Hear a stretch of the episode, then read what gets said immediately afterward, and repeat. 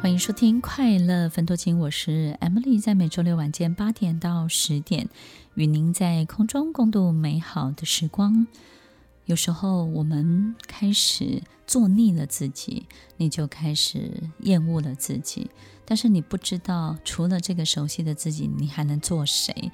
就好像你到了中年之后，很多人会问你，你的兴趣是什么？不要到中年，就是有时候大学毕业之后，很多人问你，你最擅长的是什么？你可能都回答不出来，然后你就觉得没有一个东西可以标注我们自己，可以标记，把自己变得更彰显，然后变得更鲜明一点。我们有时候好像在整个地球、整个茫茫人海当中，我们自己都找不到我们自己，对不对呢？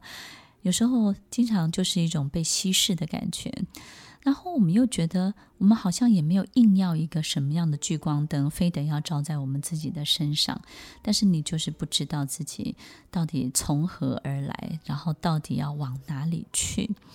其实，在很多的经典的名著当中呢，我们都会发现，除了主角以外，他的兄弟姐妹里面通常都会有一个这样的角色，就是看着这个老大，或者是呢主要的角色呢，好像有非常多的好的发展，或者是经历很大风大浪的事情，然后他觉得自己好像就很平淡。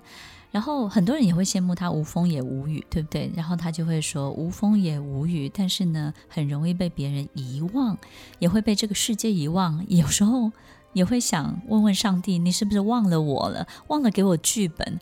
我没有台词，也没有角色，我也没有起伏。我好像站在空荡荡的剧场当中，然后我不知道从何开始，因为没有任何的剧本。所以，听众朋友，我们是不是在人生，不管你是二十几岁，或三十几岁，甚至五六十岁，我们好像都会遇到一个这个真空的状态，空荡荡的状态。那那个时候，我们要寻求的可能是，你会问很多人哈，就是寻求我下一个阶段，然后接下来我应该要在哪里？最近有好多好多的学生来问我这个问题。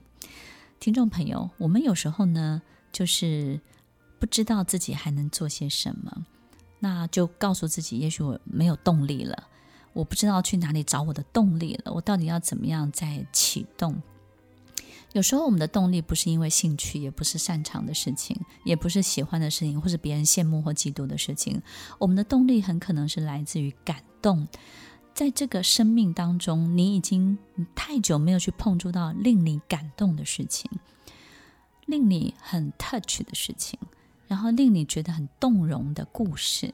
我们太久太久没有去经历这些感动的一切，我们就会觉得没有动力。当一部戏让观众感动的时候，观众回去就有了改变生活的动力。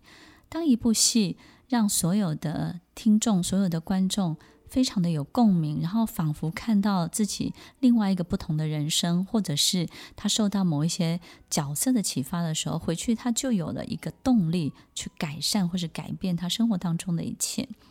感动这件事情是一个非常奇妙的过程，它会超越我们大脑的经验值，也就是呢，很多事情你不会进入评断、批评啊、论断，你不会开始去进行很多的分析，然后进行很多的讨论。感动是一个太奇妙的路径或这个过程，它不会经过我们的大脑，它直接直达我们的心。所以，当你经历感动的一切的时候，你的大脑是没有任何作用的。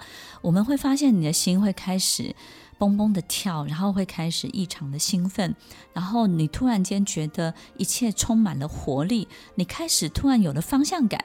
很奇怪，以前找了半天方向感都没有，哎，突然你就知道好像该怎么做。感动。让一个人的心，让一个人的意念，让一个人的心智翻了好几番，而且呢，它没有经过大脑，它反而让我们启动了这一切。听众朋友，也许我们会觉得非常非常的好奇，这到底是什么样的一种感觉？听众朋友，你有没有爱上过一个人？我们这辈子要爱上的人是很有限的。让你真正爱上的人，你五根手指头都数得出来，甚至三根两根，对不对呢？很多人说我有十根，那你要确定一下，你到底是不是真爱？我们要真的爱上，那个爱上就是他可以 drive 你，他可以驾驭你到你在爱的感觉当中呢，你没有办法透过你的大脑思考，你没有办法透过你的大脑去判断，你的大脑形同虚设，毫无作用。这种感动，这种爱的过程当中。所有一切的社会的经验值，你所有社会化的过程都没有用。它需要一种非常非常直接而原始的力量，那就是一个爱。我必须让你爱上这件事情，我要让你对这件事情感动，我要让你可以 reach 你的 heart。听众朋友，如果我们没有机会接触这个，我们再怎么样去找很多很多的动力，去爬山去做什么，你都没有办法启动你的人生。所以，怎么样可以让我们再一次的感动，再一次的兴奋，再一次的爱上？我们必须要去分享我们最擅长的，分享我们最会的。然后去做自己最喜欢的，把这些东西分享出去。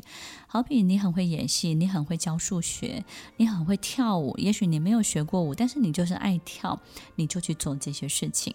永远分享你最擅长的，让你特别容易感动的这个特质，去影响别人，让别人呢也能够启动他这个人身上一个非常非常原始的动力。